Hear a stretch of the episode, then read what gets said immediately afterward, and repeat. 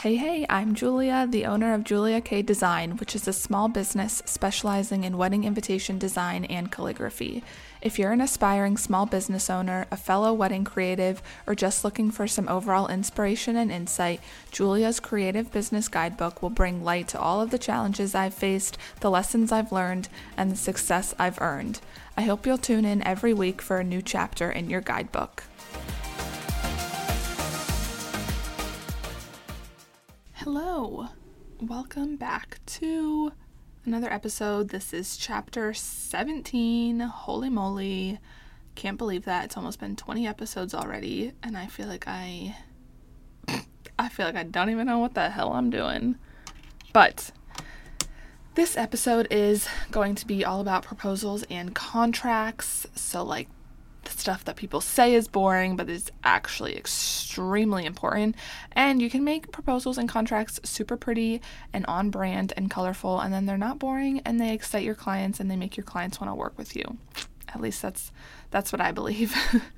so, I want to kind of walk through my proposal and my contract with you guys. Uh, please note that these are for custom wedding invitation clients only. The people that order from my invitation shop are like subject to their own like terms and conditions that are already like integrated into my website that they approve when they make a purchase through my website. Does that make any sense? Um, that's how that side works. So I'm not really talking about the invitation shop at all today. This is all just about custom wedding invitations. Um, but essentially, anytime you are doing like a custom project or a commission or any of anything in that realm, you should be sending a contract, a proposal, and an invoice. Those three things are extremely important. They will cover your bases in case anything happens, um, and it just makes you look professional and it helps your client kind of feel secure and like that they're working with a legit business. So it is extremely important to have these three items. And yeah, I just want to go through what I do with my proposal, what it kind of looks like, and what's included in all of that jazz. So I'm just going to jump right into it. I create and send all of my proposals, contracts, and invoices through Dubsado, which I've probably talked about a hundred times on my podcast already. It is my client management system. Um, or I'm client, yeah, uh, yeah, I said that right. um, I create everything in there. It's super user friendly. You can make it really branded and beautiful, and yeah, love Dubsado. So just putting that out there first. I do everything in Dubsado. So starting with my proposals what a proposal is is a, it's essentially a pricing quote um, and it gives your client the opportunity to approve the quote or to you know not approve the quote i guess. Um, so my proposals include I'm starting at the top of the proposal and working the whole way down. So, in this order, this is what is included. So, the first thing I have is just a little bit of background information about me with a photo. This is kind of just to, you know, put a face with my business in case I know, like, most of my clients come from Instagram or they've browsed my website, which, like, my face is all over. But you never know, so I like to just include a photo and a little bit of description about who I am, just so they can kind of feel more comfortable and know that they're like literally working with a human. So, kind of just personalize things a little bit more and make it a little bit more personable. Um, next, I include a little thing about what my custom design experience entails. So, I made a cute little graphic and it just explains that they receive detailed ex- or I'm sorry, detailed questionnaires, sketches and a mood board, color matching, premium papers, luxury typography, unlimited proofs, collaborations with the best printing and envelope suppliers in the area, and then of course one-on-one support and guidance throughout the entire process from me. Um, next thing I include are just a little bit of fun statistics, such as how long I've been in business, how many clients I've worked with, how many envelopes I've printed, how many wax seals I've made, things like that. Just kind of like thrown in some fun little facts there. And then I include a projected project timeline. So my timelines are broken into a couple different sections. They are the start date, the sketch and mood board delivery date, the design process, the printing and production process, shipping, and assembly. After the timeline, I provide clear instructions on what the next steps are if they want to book with me and how they can take those steps. This is very crucial because you want people to not be confused. You want to make it as clear as possible what they need to do to book you because, you know, sometimes clients get into the proposal and they know immediately that they're going to book you, they want to work with you. So make it as easy as possible for them for them to do those things. After that, I include the pricing for their custom package. So the pricing is the item that the clients want to know about. That is why they are, you know, inquiring with you. Sure, they want to know more about your process, but none of that matters if they can't afford you. So the pricing is the most important part.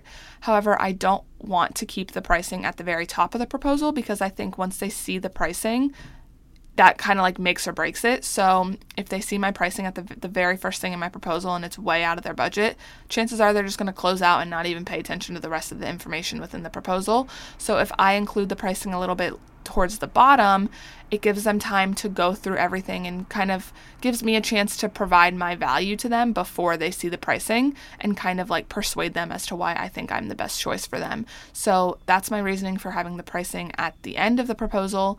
The pricing is set up as a custom package. If you listen to my last week's episode, I talked about pricing and how I have a custom pricing calculator. So I take that price from the custom pricing calculator and put it into the package in their proposal. After the, the pricing, I then list out the items that are included in their pricing. So that's, you know, I get into the nitty gritty about like the design fees included, the invitation card, the details card, the envelopes, all of that. I list out exa- exactly everything that is included in their package. Next, I include an entire list of optional embellishments. And what I mean by embellishments, these are things like vellum wraps, venue illustrations, deckled edges, wax seals, um, letterpress printing, like anything that they want to add on to their suite that is going to cost an additional amount of money. My proposal is set up so that they can manually add on whatever embellishment they want, and then it will automatically be added to their invoice immediately. So it is extremely, extremely beneficial to have it set up this way. I mean, it is just like amazing how seamless it is for a client to literally select everything they want view the contract, make the payment, bada bing, bada boom, be booked.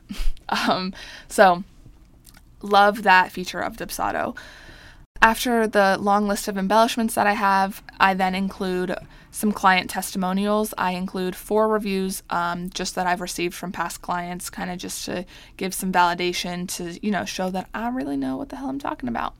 Last thing I do is include some frequently asked questions and then Again, at the very end, I reiterate what the next steps are and what they need to do. In my proposal, and in Dubsado, you can set it up so that when you send a proposal, it can include the contract and the invoice. So essentially, my proposal is in, is including all three of those things: the proposal, the contract, and the invoice. As soon as they're finished in the proposal, you know, they've selected their custom package and any of the add ons that they want, they're immediately then taken to the contract. In the contract, they read through it. Hopefully, some of them probably don't. and then they sign the contract. And then, after the contract's signed, again, they're immediately directed to the invoice where they will pay their retainer fee. Again, it's super seamless. They literally can do all three steps for booking within minutes and they're booked. I know, like, if you don't have a client management system, you might be, you know, sending them things as PDFs and emails and links to invoices that are in Square or Stripe or wherever you're sending your invoices. I really, really, really, really, really recommend that you look into a client management system, whether it's Dubsado or Honeybook. Um, I don't actually know any other ones besides those two, but I hear great things about Honeybook as well. But some sort of client management system so that you can make it seamless for your clients. Don't make it hard for them to pay you and to book you. Like the the best thing we can do for our business is make it easy for people to give us their money. Please look into a client management system so that you can have a seamless process for your clients to book you. Again, it's just like the world of a difference. It makes you look like a super badass professional and like you have all your shit together. And it just, you know, it starts them off with a good client experience from the beginning before they literally have even started working with you. That's my little my little uh, tangent on how passionate I feel about client management systems. So, again, like I was saying, they can immediately go to the invoice to pay their retainer fee. I require a 50% retainer fee from custom clients at booking, and then the remaining balance of their invoice is due at the time of printing. That's pretty standard in the business or in the industry. I do know some people that require just like a $200 fee for booking. Um, I'm not sure on like if that makes it like if they have a higher booking rate because of that or what that may be but you know you can really do whatever you want but i know like the industry standard is a 50% retainer fee up front very important make sure you use the term retainer fee and not deposit. Um, I know deposit's like a much more commonly used word, but deposit actually means that that fee can be refunded. And in most cases, the retainer fee should not be refunded. It should be a non refundable fee. So that is what retainer fee means. It means it's non refundable. So I just advise you to think about those two words and which one is applicable to your scenario. In most cases, it should probably be retainer fee. After your client completes the proposal, the contract, and the invoice, they should be completely booked and everything should be done booking wise and then you know then you would go forward with your onboarding process whatever that may be.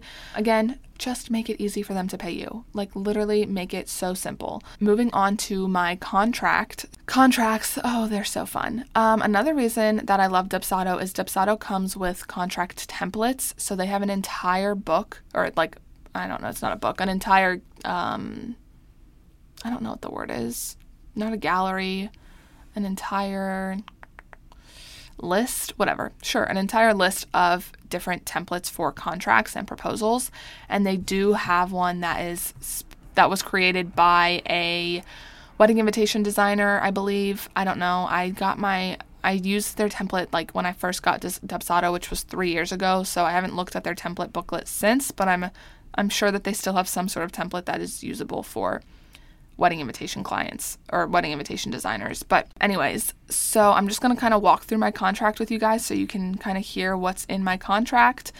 Um, first and foremost, I include project details. So that's the date, the client's name, the project title, the name of the clients, the event date, the completion date, the company, so like my brand, my name, and then the services that are agreed to in this contract. Um, next thing is putting in an area to gather the client's address, phone number, and wedding date.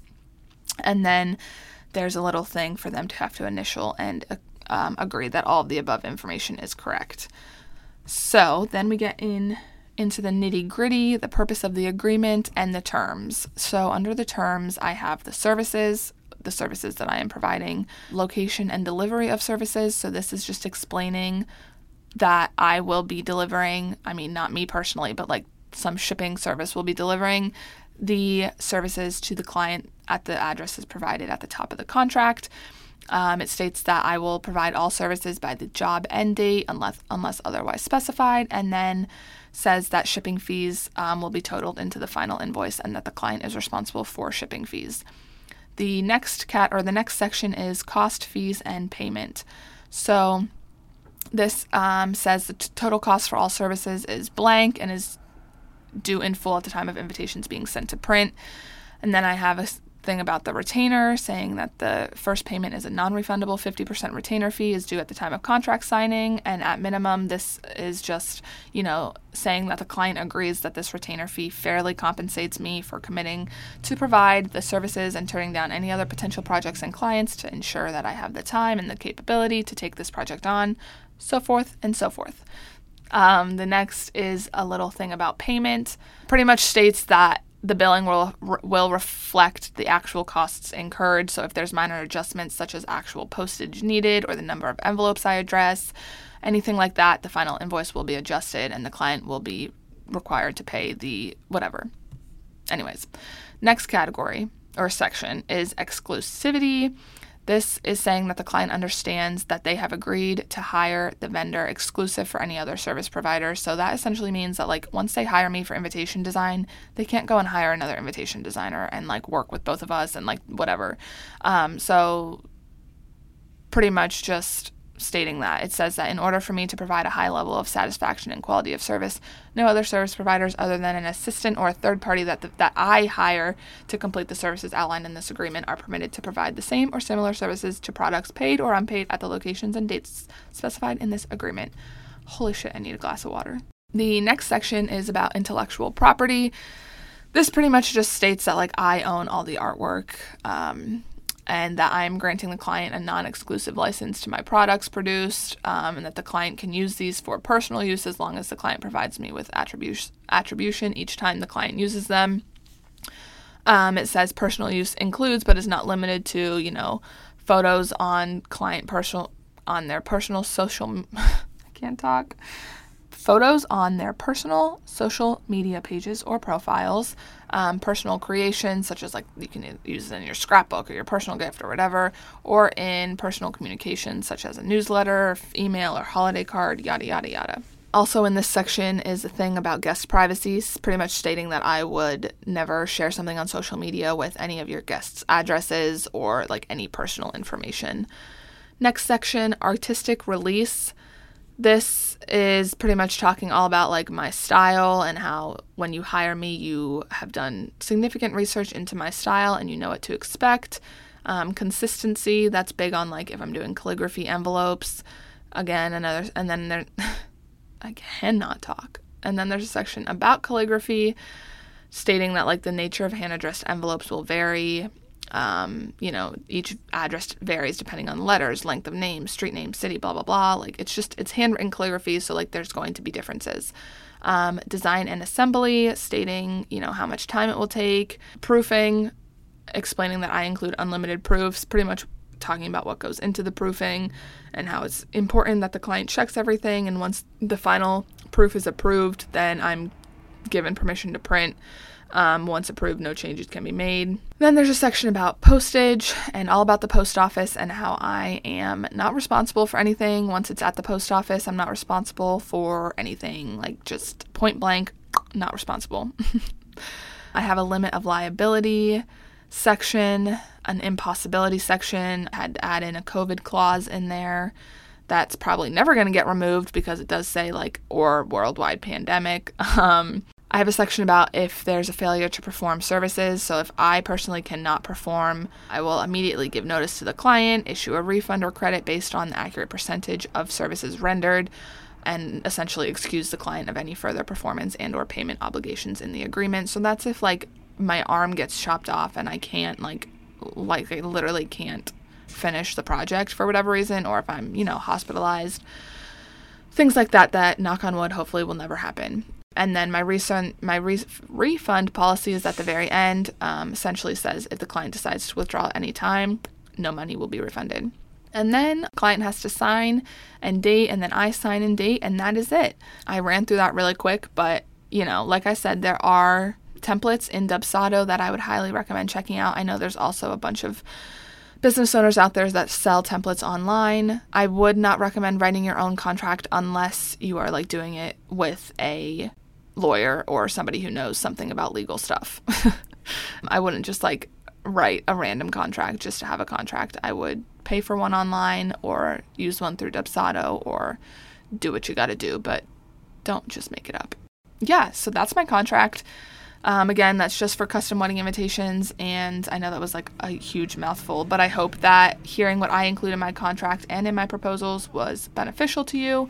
Essentially, I said this earlier, the most important thing is that you just make it easy for your clients to pay you and that you are providing them with as much information as they need to be comfortable booking you. Proposal is really kind of just like a selling point almost, like it should be used as like a way to persuade them to or persuade them as to why you are the right fit for them and why you're really good at what you do and you know, kind of just to show them that you know what you're doing and that they should feel comfortable booking with you and spending their money on you and your services. Um, yeah, you can get really fun with proposals. There's a lot of templates out there again where you can make them look really pretty. I would recommend doing that. That's what I do.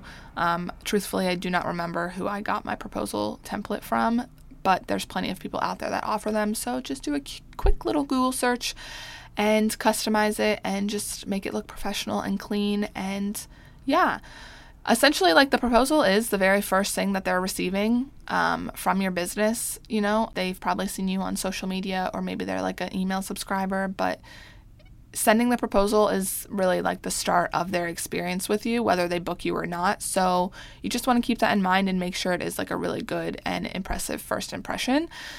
But yeah, let me know, you know, on Instagram or in email if you guys have any questions. I'm happy to answer them.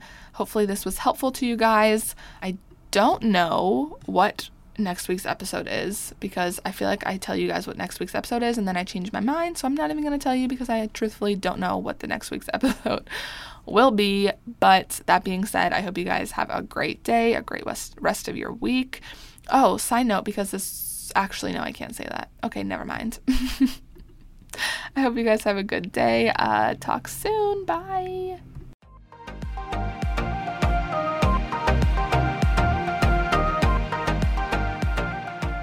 Cheers to finishing up another chapter in Julia's Creative Business Guidebook.